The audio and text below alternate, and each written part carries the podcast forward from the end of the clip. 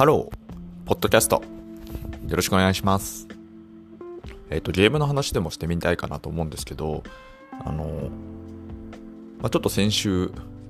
スプラトゥーンっていうのをやってまして、先週の週末からですね、あの、まあ、フェスっていうイベントがあって、まあ、とりあえずやってみたって感じですね。あの、定期イベントで、でもまあ期間限定でのゲームモードがあって、まあ、期間限定の中で集められるものがあったりとか、まあ、そんな感じですね。簡単に言うと。で、あの、まあ、私のその現実世界で知っている仲間も、なんかその自分の子供を交えて、なんかチーム組んでやろうみたいな話があったので、実はそこもね、あの、参加してみたんですけど、まあ、少しだけね、そのなんか やってみて、チームパーティーを組んでやってみるみたいなね、そんな感じ。LINE 電話で繋いで、で、音声交えながらオンラインで一緒に戦うというような感じなことをやってみました。まあ、やっぱりその日本ではスプラトゥーンはやっぱりめちゃくちゃ売れてるんだなっていうのと、私、あとね、そのサンタさんのたあのクリスマスプレゼントってことであの娘がね、欲しいって言ってたので、まあ、サンタさんにスプラトゥーンというゲームをね、もらったんですけども、あの、まあ、それをきっかけにして、まあ、私の妻も割とやっていてこのあのね、上の子もやっていてっていう感じで、割となんかこう、市民権を得てるというか、私の家族いないですけどね、っていう状況になってるんですよね。それはそれでまあ面白いなと思ってるんですけど、で、日本ではやっぱりその売上ランキングでも、えー、1位だったかな。ちょっといろんな調査があるんで、まあ難しいんですけど、まあ確実に売れているとあのいう感じですね。で、あの、世界に目を向けると、まあ世界って言っても世界ってどこやねんって話もあるんですけど、まあ大体こうゲーム大国っぽいので言うと欧州とアメリカみたいな風なところもやっぱり出てくるんですけど、やっぱりこう売れてるタイトルみたいなのを見ると、まあやっぱり結構違うんですよね。まあその世界標準なのかみたいな話ってあんまり僕どうでもいいと思っていて、まあ趣味思考の話なんで、ただやっぱ帰りがあるよなみたいなことはすごく感じるんですよね。まあ感じたというか。で、特にその、えっと、スプラトゥーンって要はその戦争系のその打ち合うゲームがあるんですよ。まあ FPS とか TPS とか、まあいろんな言われ方するジャンルがあるんですけど、まあ要はその戦争をモチーフにして、まあ重火器を扱って、まあ実際にね、こうなんか、あの、戦い合うみたいなものがあるんですけど、まあこのゲームの構造部分を全部取っ払って可愛くしたのがスプラトゥーンっていうのが、まあ大雑把な僕の理解なんですよね。っていった時に、この世界的には、もうこの FPS、まあ、特にその僕、 Call of Duty シリーズっていうのは結構実はやっていて、まあ、このシリーズはね、もうなんか開発に数百億円かけちゃうみたいな、まあ、そういう規模感の、まあ、非常にももうなんかこう、ワールドワイドで、あの、非常にでかい規模のゲームタイトルになるんですけど、で、こういうものがやっぱりその世界ではね、めちゃくちゃ売れているって状況になるんですよね。なんですけど、まあ日本ではもう全然この手のゲームはもう本当にハードコアなゲーマーしかやらないみたいな状況になっていて、まあ、売れてないと。ただ一方でそこに、えっ、ー、と、要はそういう、なんていうかな、戦争描写的なものってやっぱりまああんまり好きじゃないよねみたいなところがあるんだと思うんですね。僕もね、その原理原則で言えば、いいか悪いかで言えば、多分あんまりよろしくないんだろうなって思うんですよね。やっぱりこういうものにこう、脳内的に慣れてしまうっていうところになると、まあ本当に最近のこのグラフィックの、ゲームのグラフィックの進化って激しくて、もう本当にその没入感というか、すごいんですよね。その本当になんかもう、あらゆるものが、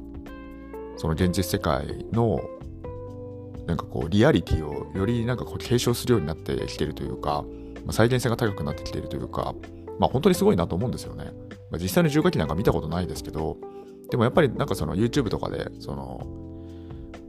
まあ、重火器のね、ものが上がってたりとかもしてて、まあ、ああいうものを見てるとやっぱりまあ再現度って高いんだろうなっていうふうに想像するんですよね。まあ、いずれにせよそんな進化をしていて、かつそれがなんかこうゲーミング的にも、ゲーミング的な要素も加わって、まあ、さらにこう面白くなるみたいな状況になってるのかなと思うんですけど、まあ、そのビジュアル的にはよろしくないっていうところも、やっぱりその日本的にね、多分受け入れられないところの一つなんだろうなと思うんですよね。まあ、そこに割って入ってきたのが、まあ、スプラトゥーンっていうところなのかなと思うんですよね。だからその日本だけではスプラトゥーン売れてるんだけど、一方で世界タイトルにはなってないっていうのがあって、まあ、それはその数字から明らかに見えてくる世界なのかなというふうに感じたんですよね。で、ここから、あの、一方で、その、じゃあ、マッチングっていうものをちょっと話してみようと思うんですけど、今日は最後に。えー、マッチングっていうか、まあ、マッチング？マッチングアルゴリズム。何なのかっていうと、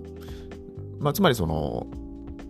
基本的にスプラトゥーンもその FPS 系のゲームもそうなんですけど、1回試合ってのが決まってるんですね。5分とか10分とか時間があって、その前にルールがあって、まあ、実は、ね、単純に打ち合ってるだけじゃなくて、いろんなルールが実はあるんですよね。でこの話するだけで多分1時間ぐらい必要になっちゃうので、これはちょっとやらないんですけど、まあ、ルールがあるという感じですね。まあ、要は一番単純化したものってみんなが参加してて、えっと、倒すと。で、倒した数を競うっていうのが、まあ、最も分かりやすそうですよね。まあ、これチームディスマッチっていう、まあ、名前がね、ついてたりするんですけど、まあ、そんなようなもの。まあ、スプラトゥーンはね、実際にはそのあんまり倒すっていう要素がなくて、塗るっていうのが要素が加わってるので、塗った面積の大きさを競うみたいなね、そんなギミックも入ってたりするんですけど、でね、その、要はその、試合の中に何人か集まるわけですよ。何人か集まるときに、どのように集めるか問題を決めるっていうのが、マッチングって言われるもあの、行為になっていて、つまり、どのような考え方をして、そこの場を作るかっていうのが、あの、本質的な、なんかその、その作り手側としては非常に面白いポイントなんですよね。まあ、これはマッチングアルゴリズム、アルゴリズムって言って、で、これってね、なんかこう、簡単に聞こえるかもしれないんですけど、めちゃくちゃ奥が深くて、めちゃくちゃ難しいんですよ。で、これは別に僕は全く専門分野じゃないので、あくまでも IT プロダクト、まあ一応作ってた人間としては、そのアルゴリズムとは何ぞやみたいなのは、まあこう、感覚的にあの理解してる部分があるので、まあ、ちょっとアナロジカルな話、アナロジカルな想像を交えた上での話にはなってしまうんですけど、だから結局その、要はオンライン上の無味乾燥なアカウントってものがあるとするじゃないですか。つまり自分が今例えば PlayStation 4みたいな、機器を持っていて、で、アカウントを作るわけですよね。アカウントを作ると、大体その今オンラインサービスっていうのがあるんですよ。あの、PS4 だったらその PlayStation ネットワークってのがあって、まあ、月額お金を払って1個のね、その機器に対して1個のアカウント、まあ1個じゃないんですけど、まあ要はアカウントがあって、で、任天堂だと任天堂オンラインってのがあって、まあ、同じような感じなんですよね。つまりそのみんながオンライン上で集まる機能を使うっていうのは、みんなでそのお金出し合って、まあ、共助みたいな形で1個インフラが用意されていて、でその上でなんかこうマッチング、いわゆるそのみんなが出会う場になってるって感じですよね。で、それぞれの各ゲームタイトルを買って、で、そのゲームタイトル内でこのオンラインでマッチングしたいなっていう時に、えっ、ー、と、そのね、インフラを使った上でみんなとこう、その時間にたまたま居合わせる人たちとまあ、一戦を交えるという感じになるんですけど、ただその無味乾燥なアカウントだと、要はその、色がついてないじゃないですか。つまり誰と誰をマッチングすればいいのって話になった時に、それって単純にその場にいる集合の中からランダムに選べばいいじゃんっていう、まあくじ引きみたいになるんですけど、まあそれって最も原始的で最も簡単に見えるんですけど、ただここに、要はそのゲーム性みたいなものがないんですよね。だから、例えばその、同じような実力差を持った人たちをどう集めるか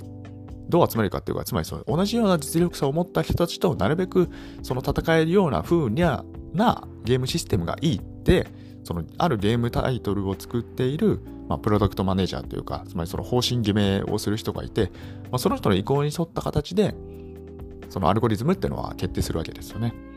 言った時に、その、じゃあ同じための実力、実力って何？っていう話から始まってくると、これだんだん奥深くなっていく世界がだんだんわかりますよね。つまりだからその、そう、だから実力って何とか、実力をつまりまず測るものが必要で、つまりなんかこう、プレイしてる中で、まずフィードバックとしてあって、でその、まあ勝ち数なのか、なんかその、当てるうまさなのか、ね、その、倒す数のうまさなのか、自分がやられない数の、ね、多さなのか、で、その割合なのか、で、その割合をどのように考えれば実力が高いと判断するのかみたいな、実は属性を決めるってだけでも、その属性の決め方ってのも非常に複雑なんですよね。で、かつそれをしっかりと実装っていう形に落とさなきゃいけない。そのプログラムっていう形でその表現しなきゃいけないってことなんですよね。で、それデータ分析って形で一元的にデータを管理し、そこからやっとなんかその分析、どのように分析するか、データの集合体の中からどのように分析をして、その優劣みたいなものをつけるのかっていう、まずその属性付けってだけでも、実はかなり考えることがいっぱいあるよなって分かってくるんですけど、それを交えた上で、その強さとは何だろうっていうのを定義した上で、その強さ同士、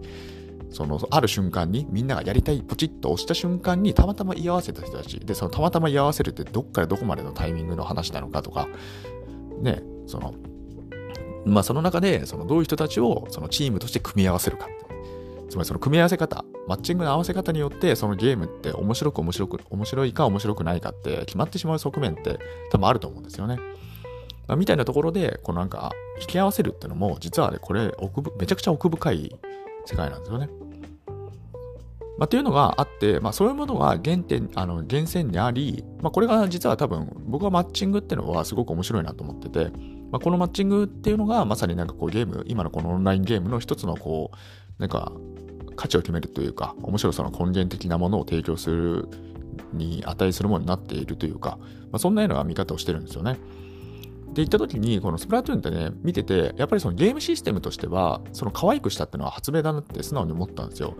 ただね、いろいろやってみて、実際に自分がプレイしてみて思ったんですけど、このマッチングに関しては、多分アルゴリズムはね、かなりいけてないんじゃないかなっていうのはね、あの、個人的にすごく感じたんですよね。でやっぱりなんかこう、肌感覚でいけてないよなと思ってて、で、あの、最近ね、ちょっと価格 .com とかでなんかレビューがあって、読んでみたら、もう自分がね、思ってる違和感そのまんまを書いてる人たちがいて、おうと、やっぱそうだよなっていう感じになったんですよね。で、その、さっきその世界標準の、その、戦争ゲームの話しましたけど、まあビジュアルとしては確かによろしくないっていう面はありにせよ、ただやっぱりそのマッチングっていうか、そのバックエンドの、なんていうのかな、そういう根幹的なアルゴリズムとその実装に関しては、おそらくね、これはかなりしっかりしてるなっていうふうに思ったんですよね。その逆にね。で、その時になんかその売れているゲームって言った時に、その、やっぱりその、なんていうかこう、機能的な、根幹的な機能のあの素晴らしさみたいなものってのは、おそらくちょっとこの分野に関しては劣後してしまってるんじゃないのかなっていうことをね、このスプラトゥーンっていうのは、このね、1ヶ月ぐらい実はちょっとやってて、で、フェスもね、あの、先週ね、ちょっと土日ってところで結構やってみて思ったんですけど、そう、だからその、なんていうかな、この表面上のなんかこう、お祭り騒ぎとか、あの、見せ方とか、その世界観とか、まあそういうところはね、良くて、で、やっぱりね、日本のユーザー見てても、そういうところを結構楽しんでる人が多いんじゃないかなって見えたんですよね。そのオンラインのそういう機能があるんですよ。なんか自分で絵を描いて、みんなに見てもらう機能があったりとか、ね、なんか不思議なんですけど、僕から見るとね、まあ正直なんていうこう、僕はね、目的のことをやりたいって思っちゃう人なんで、その目的の中のど、ど直球なことをやりたいんですよね。なんけど、なんかね、目的の周辺にこう価値を見出す人って日本人って多くないですか？